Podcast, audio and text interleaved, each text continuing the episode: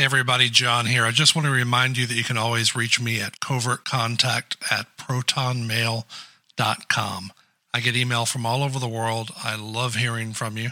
Tell me what you like about the show. Tell me what you don't like. Tell me what you'd like to see covered.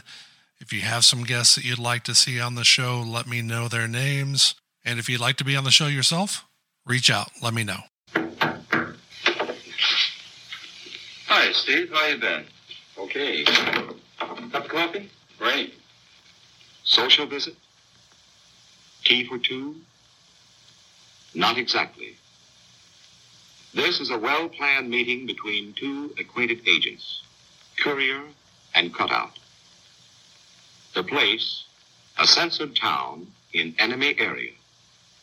The purpose, a special operation.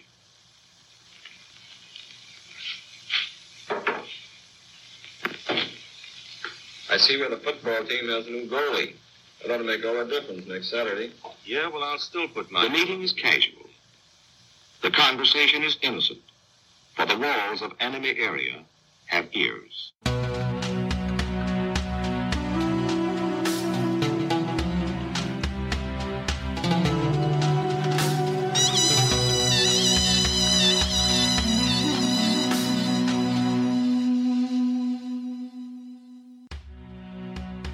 Welcome to Covert Contact from Blogs of War, where each week your host, John Little, takes a deep dive into the national security, intelligence, and technology stories that are shaping our world.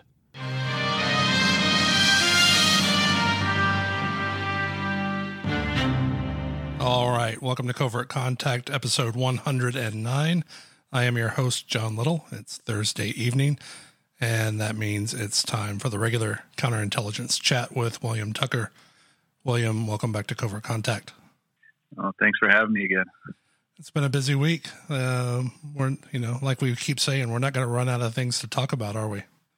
No, not as long as there's nations in the world with uh, intelligence agencies. I think we'll be fine.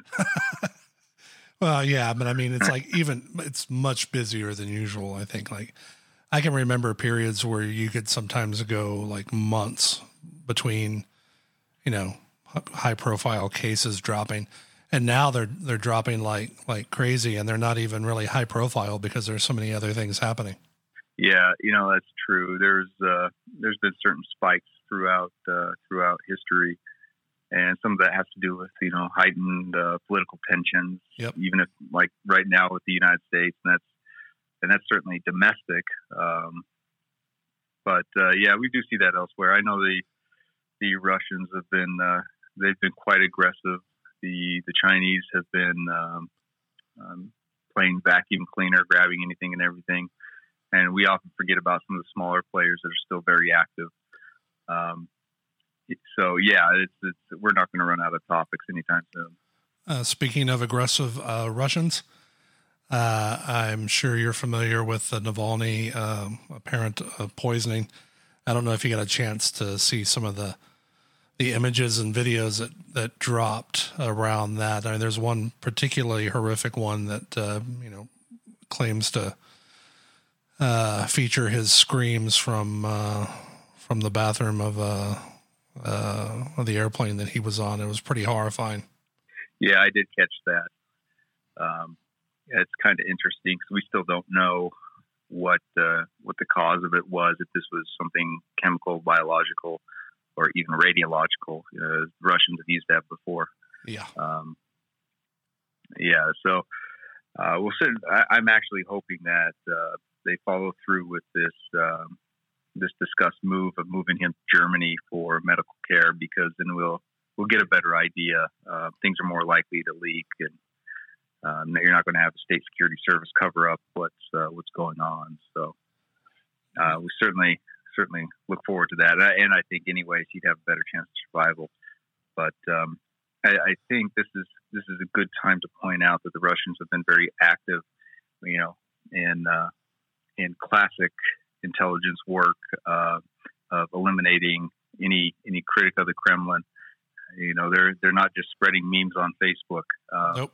And these guys are these guys are incredibly aggressive. And one of the things I do want to point out is that you know, Russia can kill any of these guys um, pretty much whenever they want. Um, and and Navalny has been, I would say, near the near the top of the list. But it was, I think they were enjoying uh, harassing the guy more than anything. So they could they could have done this at any time. So the question becomes, uh, why now? And when you take a look at these really high profile critics that uh, that get taken out by the Kremlin, there's usually a timing thing. Um, so they're not just sending a message say, "Hey, don't criticize us." They're sending a message um, you know, about about other issues. And this one just happens to coincide with uh, Russian interest in Belarus Yep. and the Western world raising a lot of issues. Uh, Russia was quite uh, uh, blunt at the UN Security Council and saying that this is an internal um, issue to Belarus and it shouldn't be brought up here. So yeah, that's and this is and that this happens at this point. Um, I think there's I think there's some sort of connection, maybe tenuous, but certainly certainly timing is interesting. You can see why they would want to, uh, you know, hobble if not eliminate him at a moment like like this. Um, and not only not only not only that, but the message it sends to everyone else at a time of potential instability and definitely the you know the interests they have in Belarus that it's a it's a clear message. Yeah, and I, I know there's um, we just saw Russian economic numbers that were uh, quite ugly, just like everywhere else. Russia does have some protests going on in um, one of their uh, cities further afield after arrest of a popular mayor there. But you know, those are not the issues that are going to prompt action. Um, and I, I'm going to be quite quite blunt about this: is that anytime you mess with Russia on their periphery, specifically in Ukraine or Belarus, you better expect a reaction. And uh, this is, I think, this is just a preemptive show that uh, you guys make a move, we'll make a counter move in a place that, where that uh, that's sensitive, and there's not much you can do about it. Yeah, and the West hasn't been the West hasn't been very inclined to deal with this uh, Russian activity anyway, uh, beyond sanctions. But we need to get a little bit more aggressive in some of these counterintelligence and undercovering their operations. Um, and I would point out the recent, maybe why, two months ago uh, in Czechoslovakia, or excuse me, the Czech Republic. Um, uh, Old habits die hard. Before. Yeah, so there in the Czech Republic, um, yeah, there was a Russian operative that was uh, um, accused of bringing in another nerve agent into the country to take out two mayors that were criticizing Moscow. So, yeah, that's uh, it's something to watch, and they they got the inside lead on that somehow.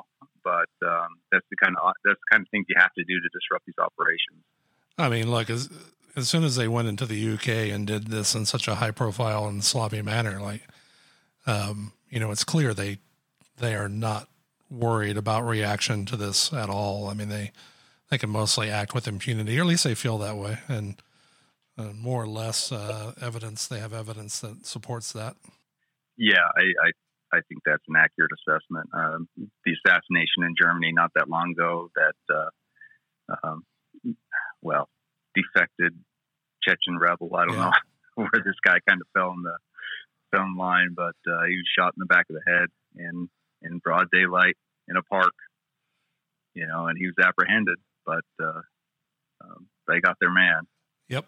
Uh, so. And hopefully, uh, hopefully they don't get their their man in this case. Uh, uh, I've been in a war room all day, so I don't know the latest, but I know that he's he's still getting treatment, and like you said, uh, uh, for him to have any hope of recovery, like they need to get him out of the country. Yeah, yeah, I think that's accurate. Um, so hopefully they do, because I would really be curious to see what what was used. Yeah, yeah, certainly.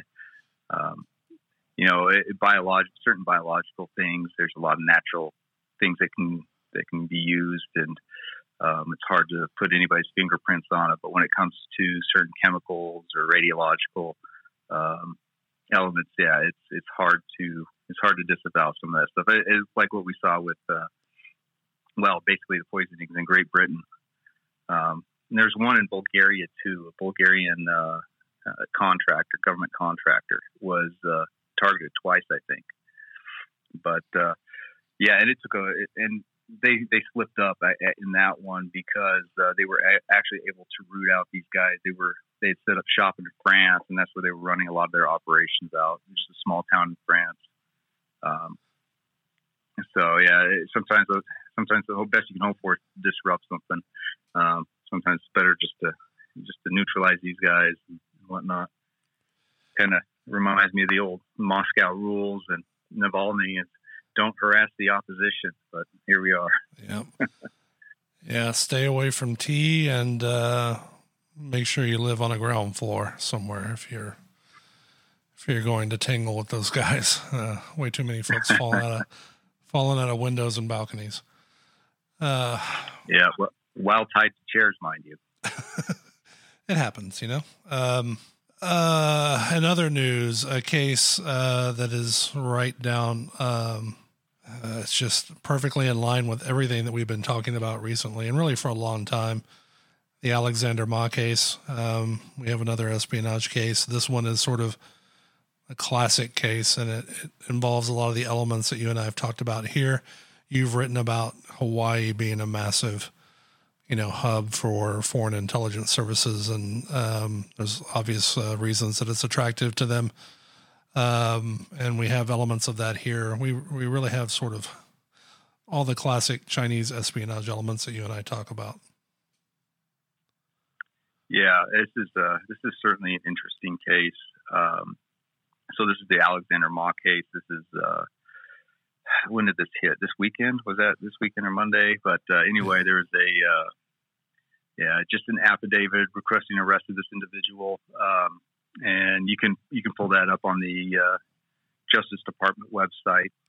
It's uh, it's, kind read. of an interesting read. Yeah, it is, but it, it just shows you how long this case had been uh, one had been building and how long uh, Ma was involved in uh, working for the Chinese MSS but I will say I did the um, that very I think it's the first or second page of that affidavit. You have the uh, FBI special agent introducing himself, and he mentions in there that he has a, a DoD counterintelligence award. And I was like, hey, I have one of those. I like this guy already. So um, it'll be interesting to see how this this case really develops after they uh, uh, when they get around to a formal indictment. Because there's there's some holes in there that I would be very curious to see uh, to see how they're filled.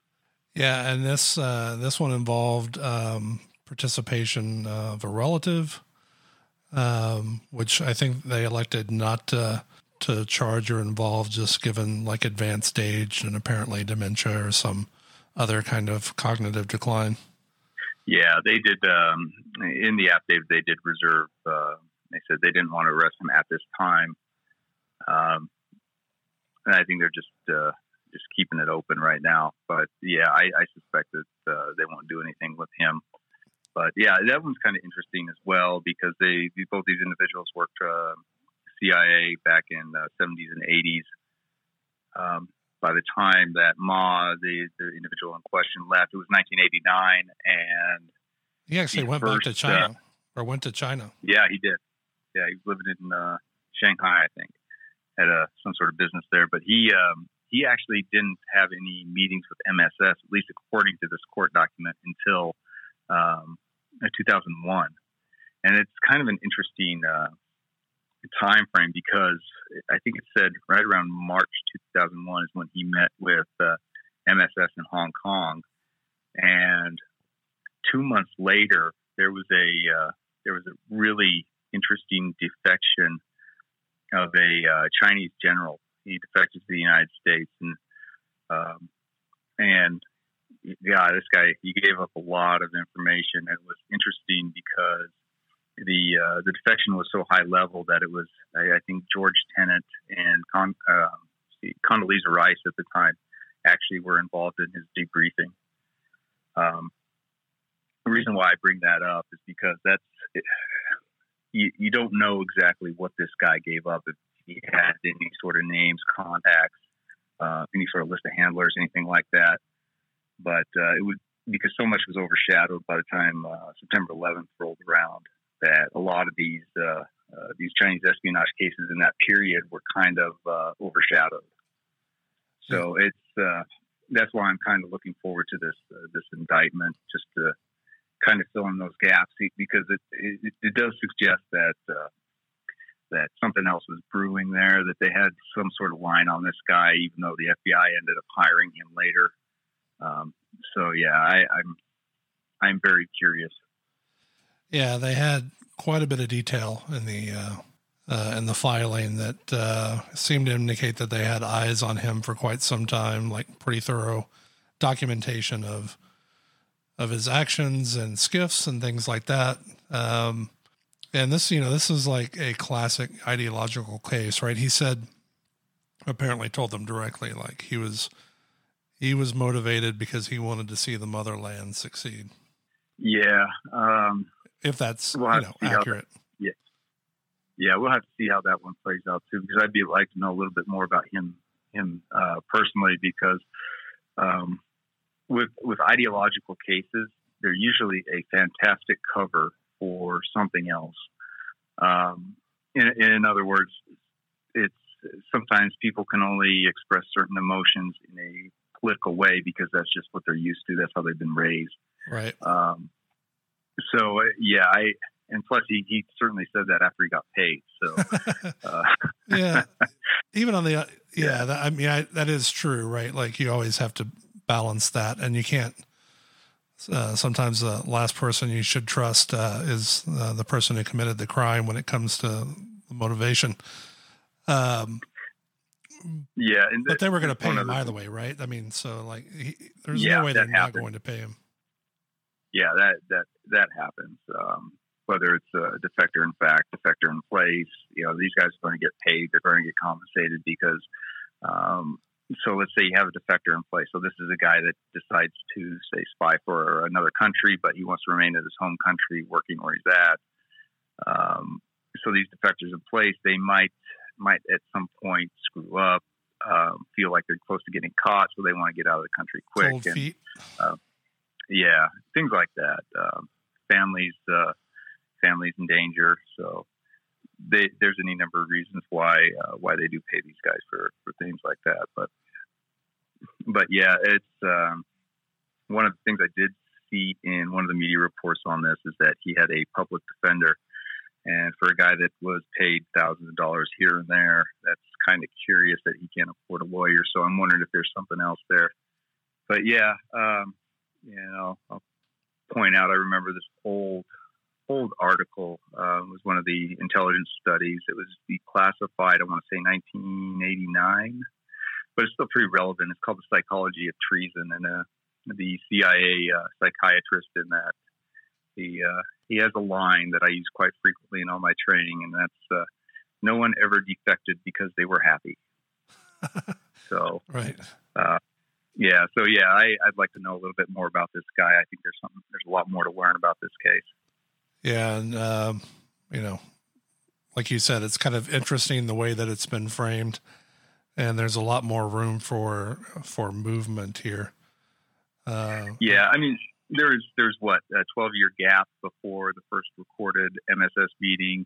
Um, so yeah, there's going to be a lot of classified that's going to um, not be relevant anymore. But there's also going to be certain operational activities that would still be in use um, that would threaten any sort of asset in China. Um, so this is, yeah, this is certainly a significant case. It is very, it is very traditional espionage.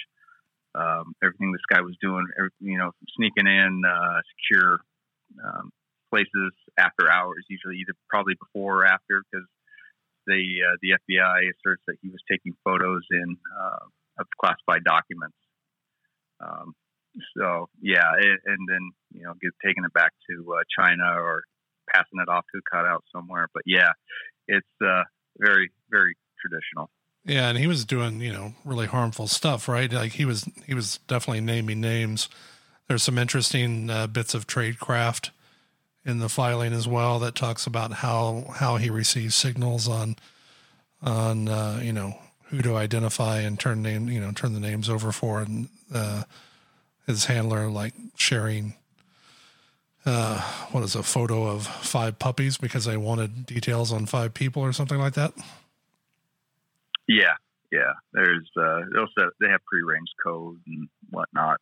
Yeah. And uh, yeah, and I, I think when I look at that, and I mentioned this before we were recording, is that there's a pretty um, pretty detailed in there of when this individual was taking photos. And it was like over the course of what uh, four or five years, and they had uh, dates of when he took these uh, photos of these classified documents. And I'm, I'm sitting there thinking either they had this guy dead to rights on something, or he screwed up and had some sort of encoded notebook where he was keeping track of what he was doing.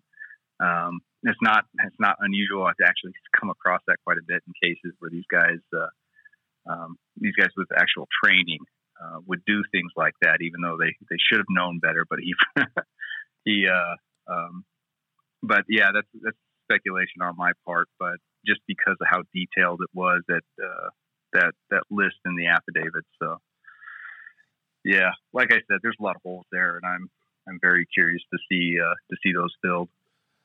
And it's just another reminder that uh, we're probably going to see, uh, given the focus on on Chinese espionage and uh, the pace at which these things are flowing, uh, we're probably going to see Hawaii in the news some more.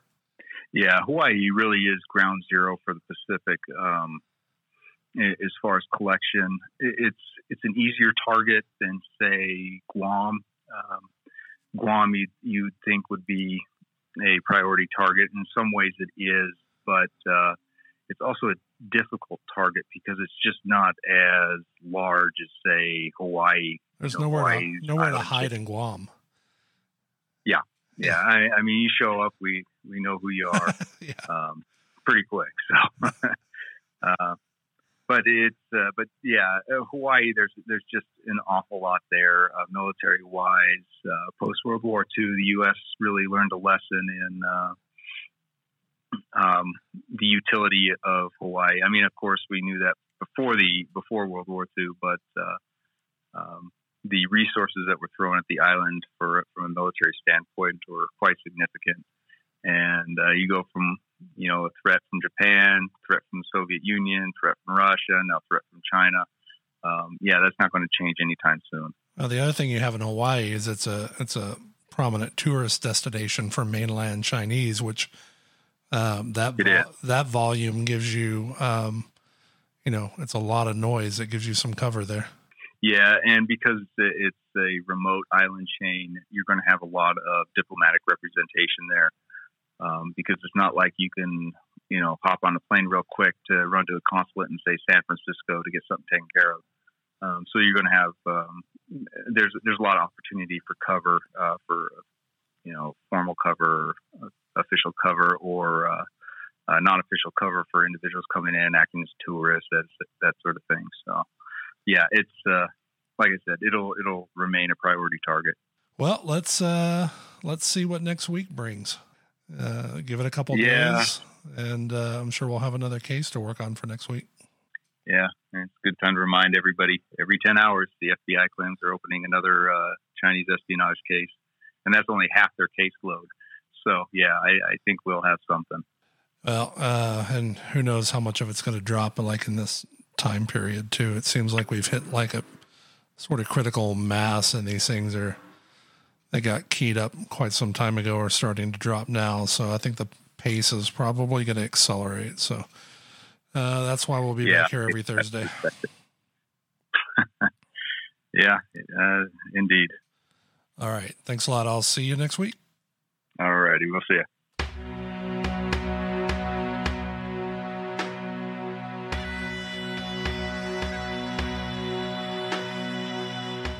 You have been listening to Covert Contact from Blogs of War.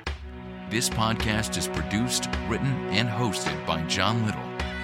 Follow John on Twitter at Blogs of War and join the conversation with hashtag CCBOW. Thanks for listening.